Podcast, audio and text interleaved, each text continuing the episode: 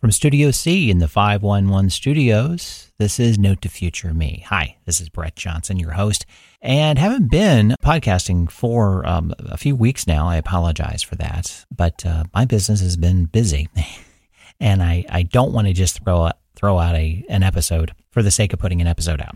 And I believe this episode today will showcase why I've waited a while. I've been wanting to interview this gentleman for quite a while, especially now with some things changing in Google search. And Chuck Francis, a really good friend of mine and has helped me get to where I am with Circle 270 Media. He owns Take and Bake Marketing, as well as owns USA Access, which is a web hosting server. And the guy knows his stuff about web hosting, as well as about websites, and why it's important for a podcaster to have their own .com for their podcast. Well, you know, how does having your podcast on its own website help with search? Well, Google now indexes podcasts in search. They're transcribing podcasts in Google Podcasts.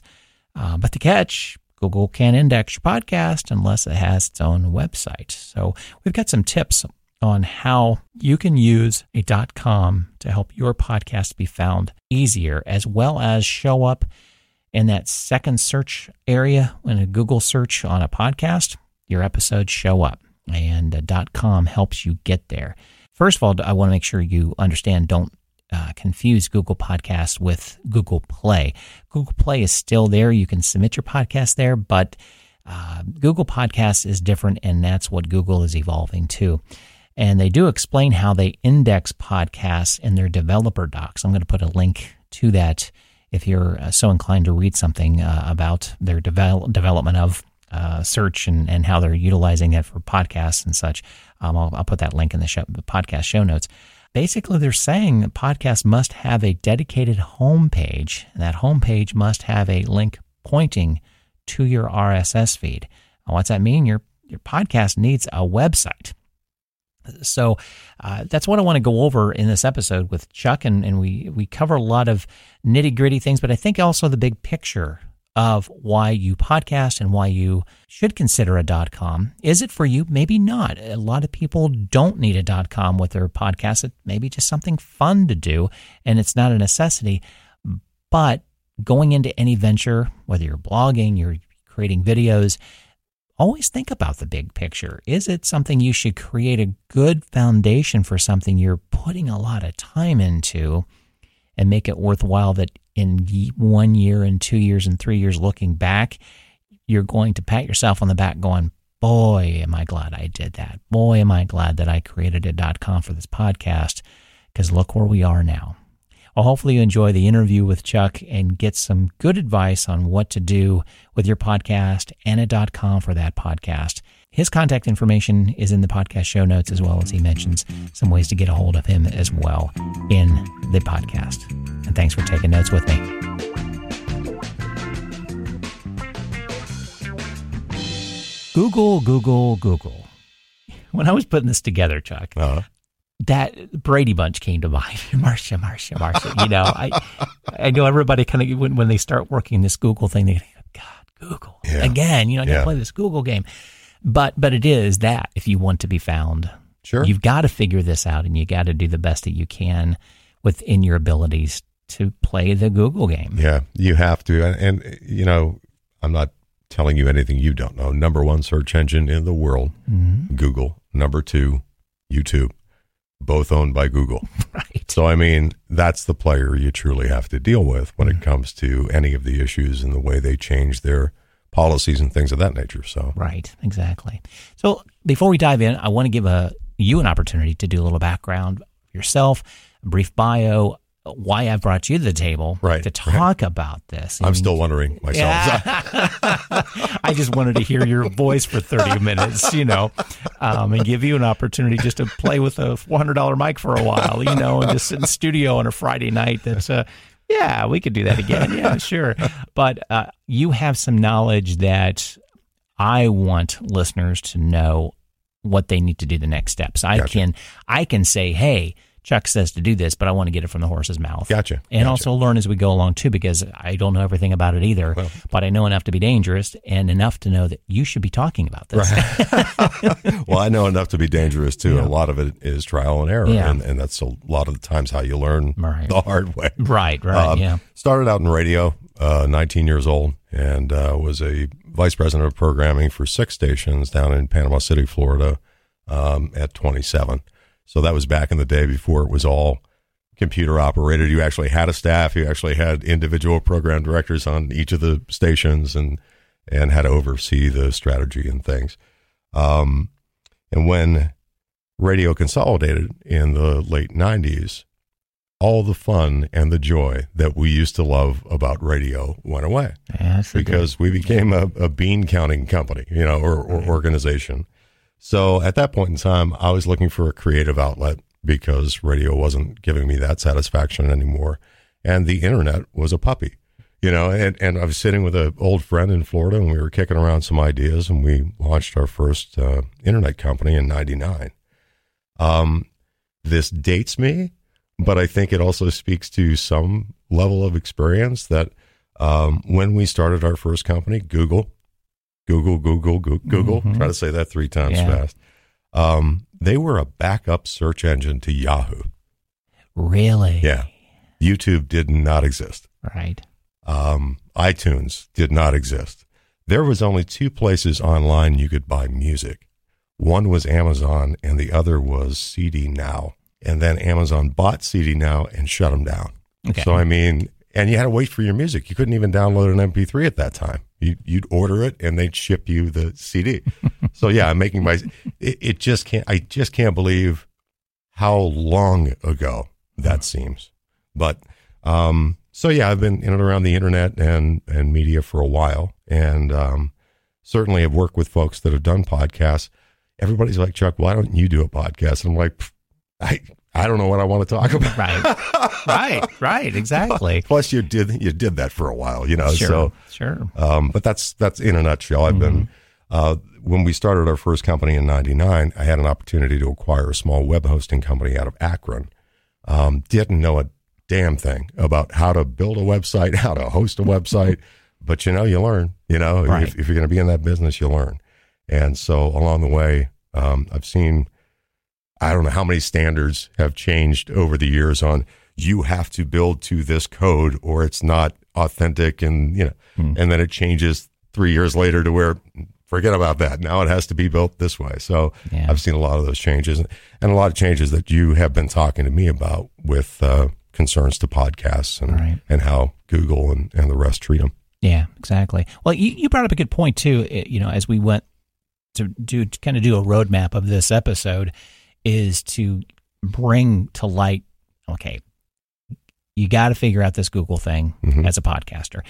But depending on what you want to do with your podcast, you know, is it a business? Is it a brand? Right. A couple of schools of thought with that. Sure. I think you and I deal more with the business side of it that, you know, businesses are looking at podcasting as a branding tool, a business tool, a controlled voice, controlled content tool as well, too. But I think, you know, you bring up a couple of great examples of, you know, comparing and contrasting what you do with a podcast. Yeah.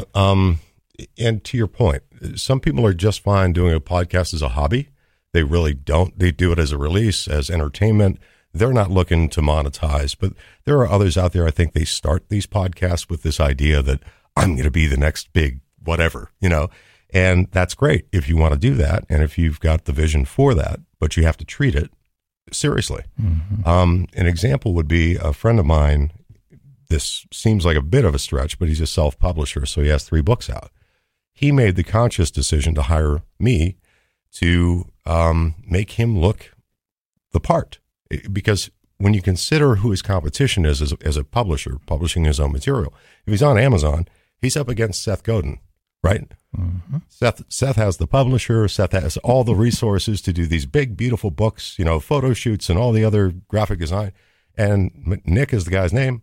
I can go and hunt around on Canva and see if I can put something together and, you know, or ask my asked my second cousin twice removed if he'd please, take a picture of me. Didn't he have a camera at Christmas last year? Yeah. It was a 35 millimeter, I think. Yeah. So he ended up hiring me to do a photo shoot for him, design his album cover, his book covers,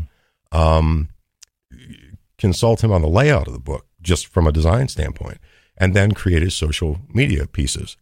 So he spent a little bit more than most self-publishers are going to spend.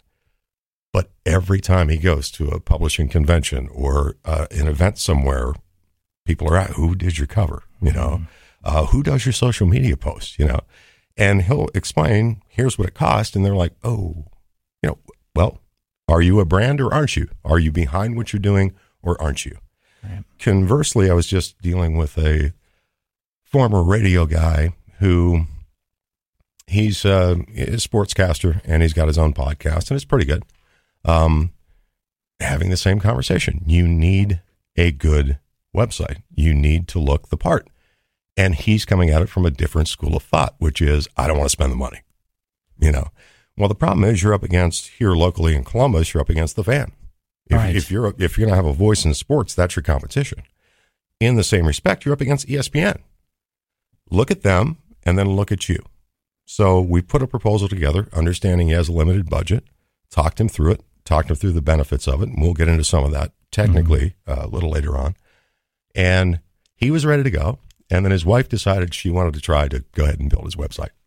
So, okay, never built a website before, and it's like, I get it, but do you want success now, or do you want to wait till you give the wife a chance to build the site? Well, and sometimes you don't know what you don't know, as well as where do you want to take that podcast as well, too. Sure. You kind of go into it going, that's a pipe dream. I like to get big, but boy, what if you do accidentally? You interview the right person. Right. Or, and sometimes it takes that. Sure. That's all it is. You interview the right person, you got the right type of interview from them, and they say some stuff, and all of a sudden your podcast is quoted and you're called, and you don't have a .com, or you're on SoundCloud, you have nothing, or your feed's broken because your wife didn't know how to fix it. Yeah, you know what I mean? Right. So, you don't have anywhere to send anybody to get the publicity. Sure. Amazingly enough. So, that's the importance of, just defining in your own head. Right. What's the purpose of your podcast? Right. Are you just having fun with it or are you looking to really grow it? And you're going to miss a few steps. That's fine. But as long as you put that mental effort that, yes, I'm going to be a professional about this. Right. And even if I can't get there today, how can I take the first step to leave the best impression? That's the first impression, even if it's not the total impression that I want to leave. Right. And I think it leads to our next point, the importance of owning that website. I see this posted all the time in podcasts, social media posts, Facebook groups and such like that why should I have a .com? Why should I have a .com? And a lot of them are coming from that hobbyist point of view, and I totally get that. Sure. I do. But there really are not a great amount of good answers to that in there because most of them don't get why they should. Well, I think we touched upon it a little bit. It's the branding piece. What other aspects of owning that .com? Well, essentially, as a podcast, if you're using any third party, they own your content. At the end of the day, they own your content, right? Because you're using their resource for free. They're using your content so they can go sell advertising, whatever they do, to generate their revenue. But a great example back in the wee old early days of when I started, there were people. I think Yahoo didn't own. It was a standalone called GeoCities. And a lot of people were, hey, I can go build a free website on GeoCities. And they did. And there were thousands of websites. And then Yahoo bought GeoCities and shut it down. And people were screaming, where's my website? I've had that website for 5 years. You didn't have anything.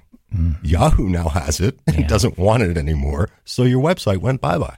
Same thing applies with a podcast. If you're using a third party, if I've had clients non-related to podcasting say, I'm just going to use Facebook. I don't need a website. That's a great example. Really? That's a great example. So So Facebook then changes the rules on what businesses can do on and where are you? Mm-hmm. And have changed the rules. Exactly. And it's not even an if situation, it's a when. Yeah, exactly right. So my advice is always own your content. You can certainly use those platforms to publicize, to market, to raise awareness for your podcast, but own the root source. Right. Make sure you own it. There was a post in one of the podcast groups that I think hit really well with this podcast that he posted that this is why show notes matter. And again, owning the podcast website, .com. Recently, one of my podcast guests appeared on the Today Show to promote her new book. Within hours of her appearance, people around the world were Googling her name and the new book. And what did they find on Google? They found the show notes page of my interview of her on my website. My traffic spiked, my podcast download spiked, my brand grew. Yeah. Interviewing awesome guests is great, but if you can't capitalize on their celebrity, you are certainly limiting your potential impact. That's great advice. Amazing. Yeah. Now, again, a lot of factors have played into this now that Google is in this. Maybe about a year ago, this post would have never happened, but today it did. Yeah, exactly. And that's where the .com's coming into play. Absolutely. I thought that was a great example, and it kind of hit home because I'm working with an author as well, too, that recorded her book here in the 511 Studios, and she has been a guest on a couple of my clients' podcasts as well, too. So I want to utilize that book, the long tail of that book, in those two episodes that she was a guest on one of the podcasts, and just to see how that plays out with her promotion of it, with that podcast promotion of it and such.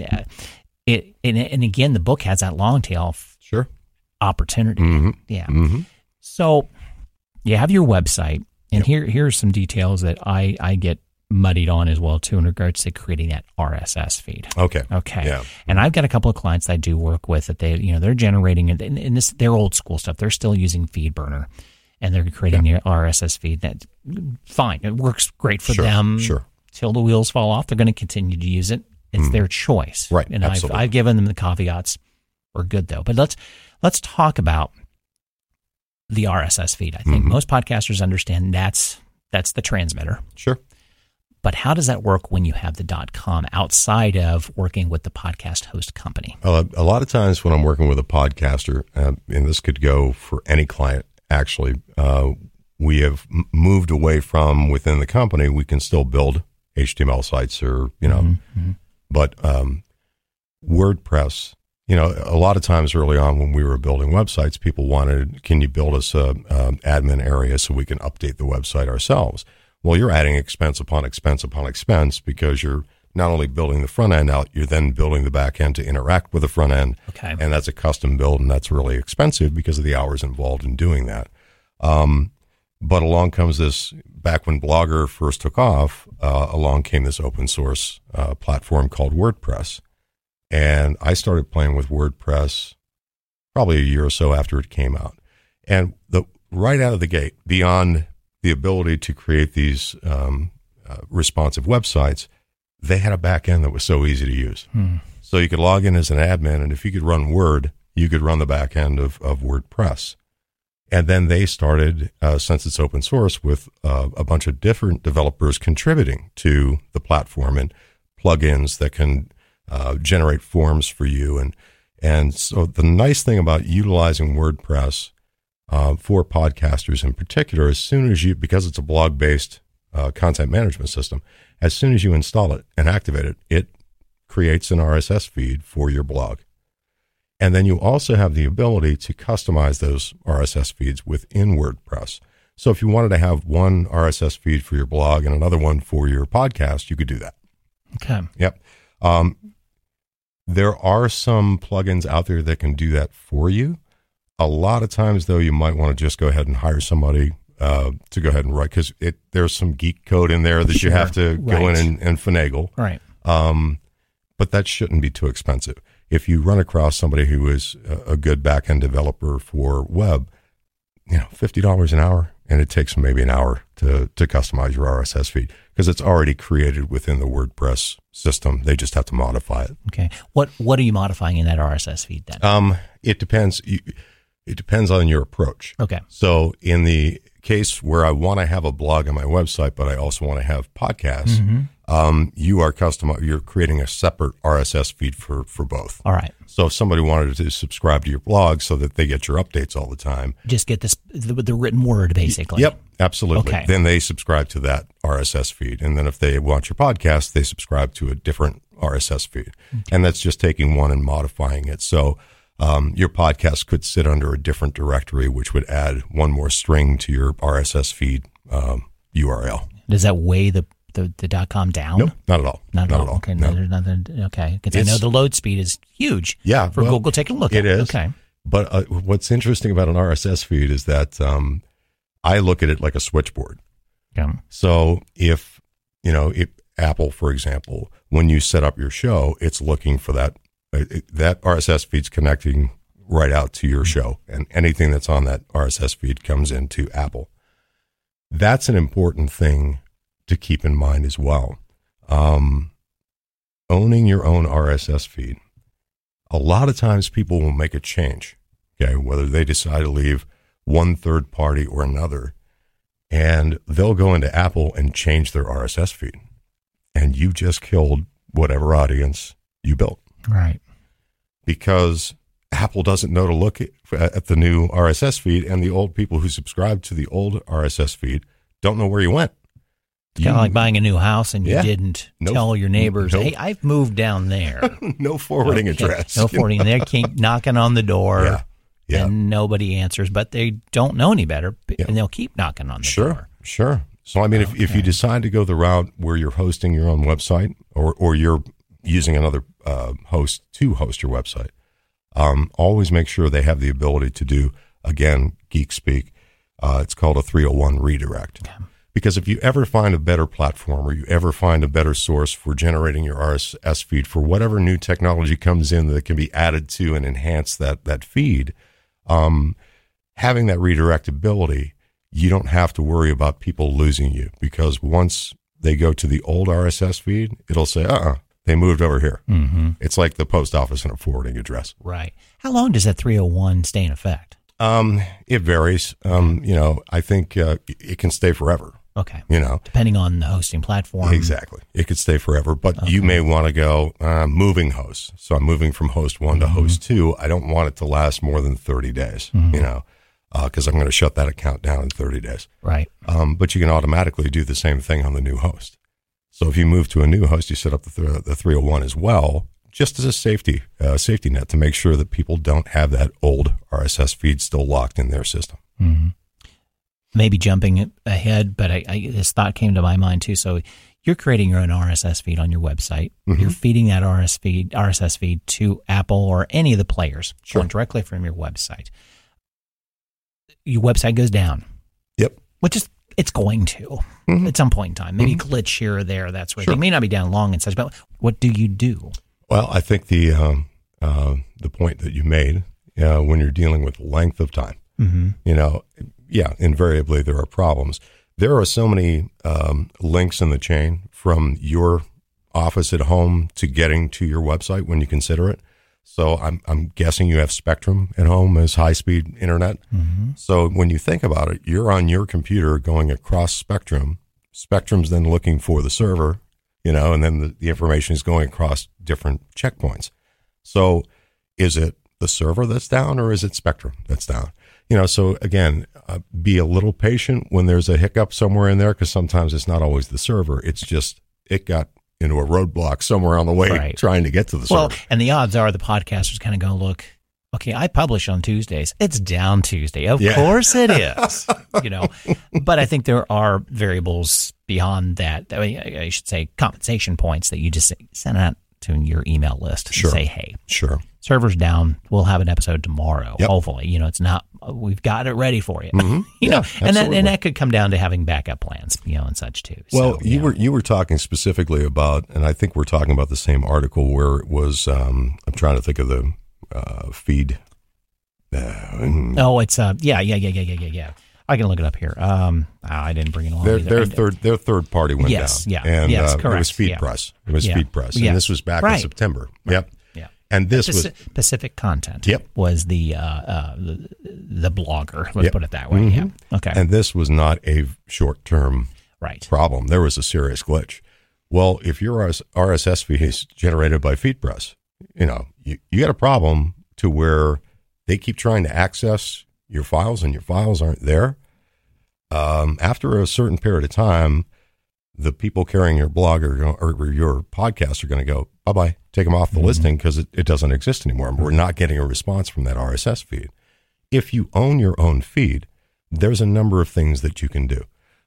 So if, not to say that you can't utilize a third party, right? But if there's a problem with the third party, you can then revert back to your main feed because that's where it's pointing anyway, So you can go in real quick and update Apple to point directly to the root feed that you have. Yes, you can very quickly and refresh and, if nothing else, in 24 hours. There you go. Maybe less than that. Yeah, probably less. Knowing Apple. Yep, yeah, now the other ones I don't know, but yeah.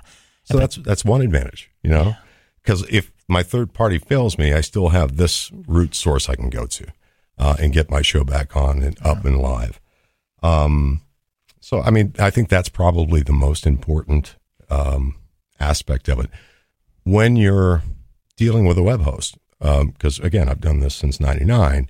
Yeah, I've had problems in the past, unforeseen circumstances. But usually they don't last long, Okay, you're a client, you've had a Circle 270, 3 years? Three and a half years now, yeah. How many times have you been now? Not very many. Right. If it's been moments. It's a blip. Yeah. It's a blip that I'll, I actually have, I forget what service I've got that gives me kind of a heads up. It's down. Yep, sure. It's 2 minutes. Yep. And I'm assuming it's just plug. Yeah, usually somewhere. Usually it's a reboot for some reason. Yes, it is exactly because we reboot just like you reboot your computer. It's like at certain periods of time, and usually it's on a Sunday night. Right, exactly. We try to do it in the evening, so we're not disrupting traffic. But yeah, but now and to that point too, it's an advantage that you're a phone call away. Oh yeah, and I think that's you need to take a look at that as well as working with a beyond a podcasting host company. As in and again, I'm not calling anybody out, but just as an example, Blueberry or Libsyn and such, going with somebody locally, I'll set something up through GoDaddy, but at the same time, that's just for the website and going to go to you for the server because I know you're an email, phone call, text away that's like, hey, can you help me get this done? Or it's like, there's something going on, and you're probably already aware of it. Yeah, 9 times out of 10. Probably. But sometimes it's site-specific. So it's not, I can't look at the server log and go, there's something going on. I have to look at the individual account. Right. And that, typically doesn't take me very long to go, here's what happened. Well, no, you gave an example. You had a client that was loading videos onto their website. Now, and it may have been prior to that, hey, put them on YouTube. Yeah. Go ahead, and just that knowledge base wasn't there quite yet. Right. But that story you told me is like, oh my God. Oh, they were killing me. They were killing me. I could not figure out why the server was just like dragging. Right. And then I look and check the log again, and you see this exorbitant amount of data being used on this one account. I'm like, what the hell do they have on their website? I take a look, and they're all .movs and these huge videos. And I'm like, oh, guys, no. You didn't even convert them. It's MOVs. Come on. At least give me a break with an MFRAs. Exactly. Please. Yeah. So that was a joy. Oh, my gosh. Well, let's, saying that as well, too. Okay, so you're as a podcaster, you're going to go this route. You're going to upload the audio onto your own website and such. Right. So what's some advice about, so maybe you're 200 episodes in. Yeah, and you get 200 one-hour episodes and you're weekly. Yeah. Let's put that scenario out there. What's the best way to approach that? In that scenario, I would have to, I could send you notes later. Because I'm trying to recall some of the newer sites that I've found that rival Google with their storage and Dropbox with their storage. Okay. That's really typically what you'd want to do. If you really start to pile up the episodes and the data that you're storing, you can take those older episodes and just have them draw from a shared storage space. From another cloud, from a cloud off the server. And it's kind of a redirect almost. That's it. All you're doing is you're not updating the post. You're just updating where the audio is being pulled from so that you're not loading down or you can just expand the space of your hosting account. Okay. You know, that's another option as well. Okay. Because typically when I deal with startup podcasts or bloggers or things like that, and I'm giving you the smallest package possible because it's the cheapest package possible. Right. You know? You don't need the big extra space. If you grow into it, you pay for it. You know, if you want to pay a third party for it, you can, or you want to pay to expand your account, you can do that as well. Right. Okay. Yeah. So let's talk about WordPress, you know, the site and show management. Sure. You know, going down your roadmap here, because I know you have where you want to go with this. I think we're to that point too, just managing that WordPress site. Right. We kind of touched upon it. Okay. You got the audio coming in. You should be blogging, whether it's transcribing or you know, there are now transcription services that you can have them transcribe it, and you can actually embed the transcription and create a blog post of it. Yep. Does the exact same thing. Yep. Google reads it. Everybody reads it the same way. It's just a different way of putting it on your website. What's some maintenance ideas and some things you should take a look at? With the transcribing, you bring up an excellent point. Because I used to talk early on, particularly with clients that were new to what do I do on the internet? You know, just in general. I got to be there. What do I do? Yeah, right. Some people like to read, some people like to watch, and some people like to listen. Right. Okay. So if you're doing something, give them all three. Give them the ability to watch, give them the ability to read, give them the ability to listen. Because isn't that what the internet's all about? Finding stuff that you like in a way that you like it, right? So I always tell podcasters, for example, and I'll circle back to WordPress on this in a second, but take the extra 15 minutes and take your podcast and make it into a video and upload it to YouTube. Do it. Why not? Because it's exposure. It's advertising for you on the second largest search engine in the world. It doesn't have to be a video of you. It could just be a picture, a still image with your logo for your show while the show's playing. But it's an opportunity for them to go, man, I really like this guy, or I really like this show. Where's this show located? And in your comment notes, here's my website. Click. Now I go subscribe to your podcast. Okay.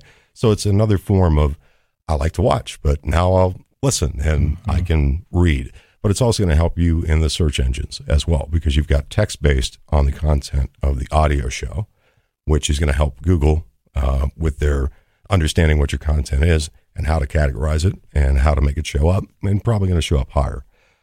WordPress, it is a podcaster's friend, because when you think about the way podcasts are distributed, it's similar to how blogs have been distributed for years. So therefore, utilizing the XML and the RSS feeds, there's a lot of developers out there who have created fantastic plugins that are a podcaster's friend. BuddyPress is one that I've worked with quite a bit, where it helps you to organize your content, organize your show, organize your episodes, and it's built for WordPress, so it fits within most themes that you create, whether it's a custom theme or one that you borrow. And they're constantly coming out with new tools that you can utilize. Something else that you do that I don't see a lot of podcasters doing is a newsletter. Okay. It's just another way to notify your listeners that you have a new episode, because everybody gets busy, right? Right. I may have you subscribed on my phone, but I didn't go to look to see that you had a new episode. Mm-hmm. You know, all of a sudden I get an email. Hey, here's a couple of things we talked about on the show. I hope you get a chance to listen. Please give me feedback or rate my podcast, blah, blah, you know, right. Just something simple to remind me. And that's building your audience a different way. And that's creating that opportunity to recycle them back into your show on a regular basis, which if you ever want to monetize, that's part of the thing they're going to be looking at, is how many repeat listeners do you have? It's not just the download. It's the newsletter subscribers, the social media following, the interaction that you have with your audience in some fashion. Right, exactly. So controlling your feed, control where it lives. I think we talked a little bit about, you know, the 301 direct, but, you know, is there any other nuances that, you know, owning your website, you've got the .com, you've got, you know, the plugins working for you. Sure. Any other nuances that you should control or should be aware of? I think that I think the main thing is reverse the order in the way you look at it. Okay. Don't let your content live on a third party. Own the content and share it to the third party. I think that's the most important advice, is because it. I've said this to people who play in nightclubs as entertainers. It's like, you know, how many people, if you build a list of people, right, email or text messages, that helps you move people from club one to club two next week, because you saw me at this club here. Hey, I'm just letting you know where I'm going to be this week. You know, it's building that own audience that you own, as opposed to Facebook owns the audience and shares it with me, or radio owns the audience and gives me access to it. You now own the audience, and you control the tools that own the people that interact with you. So our listener is interested. They're going to go to the .com. What are some questions they need to ask of somebody like you? They found somebody in their area, or they call you. Okay. I mean, you can handle around the world. It doesn't really matter per se. What are some questions that they should have in front of them to ask you, or to be prepared to say, here's what I'm looking to do? Okay. So you have a better idea of where they want to go. Typically, I'll drill them with a lot of questions. Okay. Just trying to come up with a set list of questions to give them to ask me. It usually is, there's something in their head, like, I wonder if he can do this, or or his servers have the ability to do that.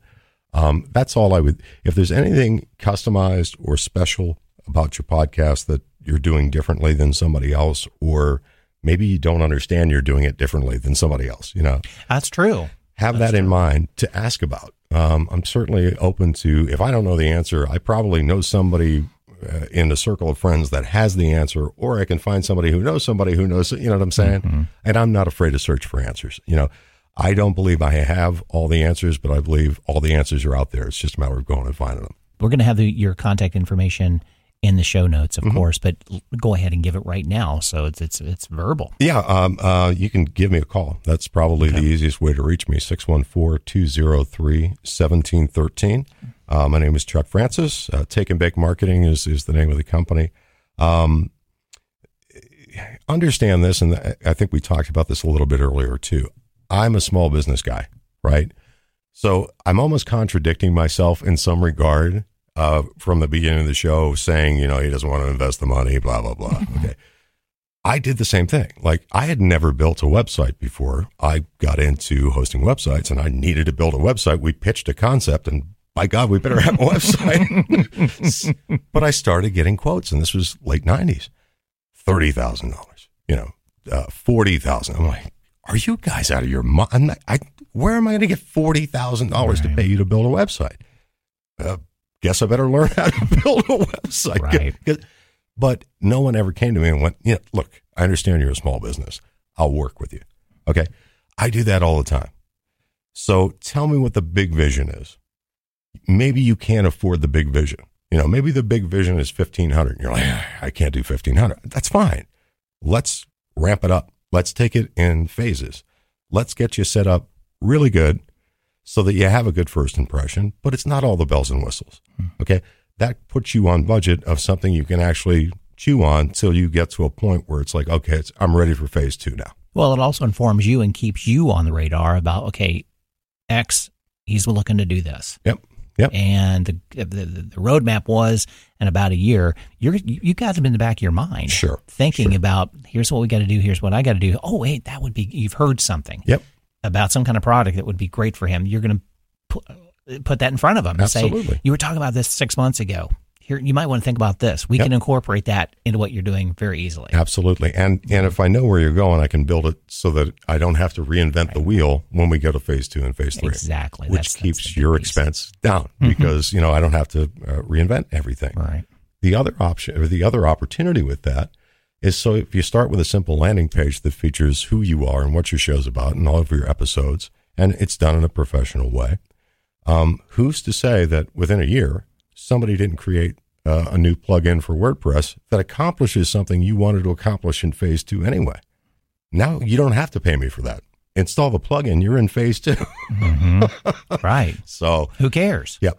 Like I said, I understand the small business aspect of it, and I understand it can get really expensive, and there are a lot of people out there that I probably do more business rebuilding websites than building them from the ground up. That I believe. Exactly. Well, good. This was great information. I learned as I going along too. Makes me think about who I'm working with and where they're going to best suit their needs to protect them. And a lot of this is the protection piece of it. You put a lot of work into it, and you don't want somebody else to screw it up, screw up your transmitter, basically. Yep. Absolutely. You don't want somebody doing that. And this is kind of an easy fix, but it's scary though too, because we're so used to going to the third party hosts, mm-hmm. the podcast hosting companies, and they take that. They're built for ease. Yeah, absolutely. They are. And there's absolutely nothing wrong with that, mm-hmm. but it comes down to be true to yourself. What are you looking to do? Right. And figure that out. And that may not be the route to go. Chuck is a contact to discuss it out. Mm-hmm. Absolutely. Yeah. I'd be happy to talk anytime. That'd be great. Yeah. Well, thanks again for being a part of the podcast. I appreciate it. I appreciate the invite, man. Cool. It's always good seeing you. Yeah, well, yeah, exactly. Good. Thanks. Yep. With over 600,000 podcasts available, your podcast needs to stand out immediately. By working with Circle 270 Media Podcast Consultants, you get the 1-year advantage. Your first episode will sound like you've been podcasting for a year. The podcast consultants at Circle 270 Media have over 35 years' experience in digital and traditional marketing, content creation, audio production, recording, and broadcasting. We strategically bring these worlds together and consult businesses who are implementing podcasting into their marketing strategy to grow their brands and businesses. Own your story. Engage and interact with your customers and clients. Grow your brand and business with your own podcast. For more information about Circle 270 Media Podcast Consultants and how we can help your business begin or better implement your current podcast into your marketing strategy, contact me at podcasts@circle270media.com.